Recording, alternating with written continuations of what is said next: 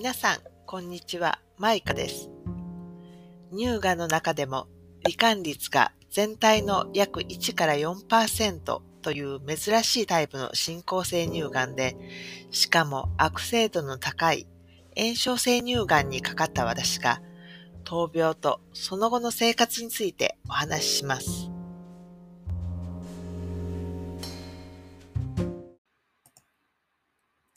今私は記念すべき月を迎えています。それは、今月は私が炎症性乳がんに気づいてからちょうど5年が経過した月だからです。5年前、2016年の8月、私は自分の乳房の大きさが右と左とで随分違うことに気づき、病院へ行きました。それから何度もの検査を得て、これが乳がんの再発であることが分かり、まずは抗がん剤治療から始めることになったのが9月。あれから5年が経過しました。がんの場合、5年が経過すると一応寛解したということになります。しかし、乳がんの場合はそうとも言えず、何十年経っても突然再発するということがよくあるのですが、ともかくこの5年間を元気に経過できたことは、私にとってとても嬉しくありがたいことです。ネット上では炎症性乳がんの5年生存率は50%と出ていました。5年生存率が50%なんて随分低いと驚いたことを覚えています。また、たとえその結果がどうなろうとも、この治療に挑戦するしか他に選択肢はないのだ。頑張ろうと固く決意したことも覚えています。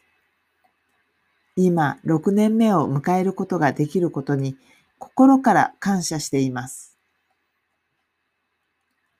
何しろ炎症性乳がんはマンモグラフィー検査では見つからないタイプの乳がんです。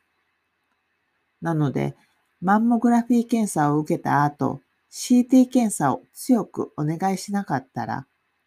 あのままもっと癌が進行していたと思います。皆さんにはおかしいと思ったらなるべく検査を納得いくまでいろんな病院でいろんな角度から受けることを絶対お勧めしたいと思います。自分の体ですから自分の勘を信じてください。現在私が服用しているのはアロマターゼ阻害薬のアナストロゾールです。私の乳がんはホルモン受容体陽性なので、これで女性ホルモンの作用を抑えます。あと3ヶ月に1回、LHRH アゴニスト製剤のゴゼレリン、商品名ゾラデックスを腹部に皮下注射します。これらの薬には、ホテリやダルサなどの副作用が出たという人もいるようですが、私の場合、たまに手足の指がこわばるぐらいで、今のところ特に影響なく暮らしています。実は今年の初め、首左側の付け根に何かグリグリしたものを感じ、悪い予感がして病院を訪ねました。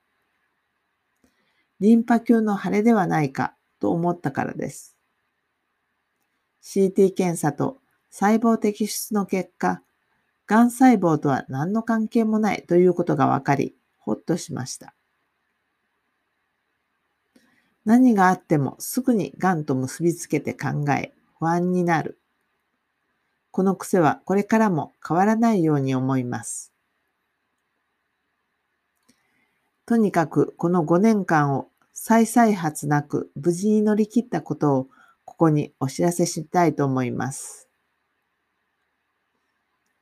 炎症性乳がんは乳がんの中でも特別悪性度が高いのは事実ですが、かかったら即死ということは必ずしもありません。私がその例として、ここにご報告できることを嬉しく思います。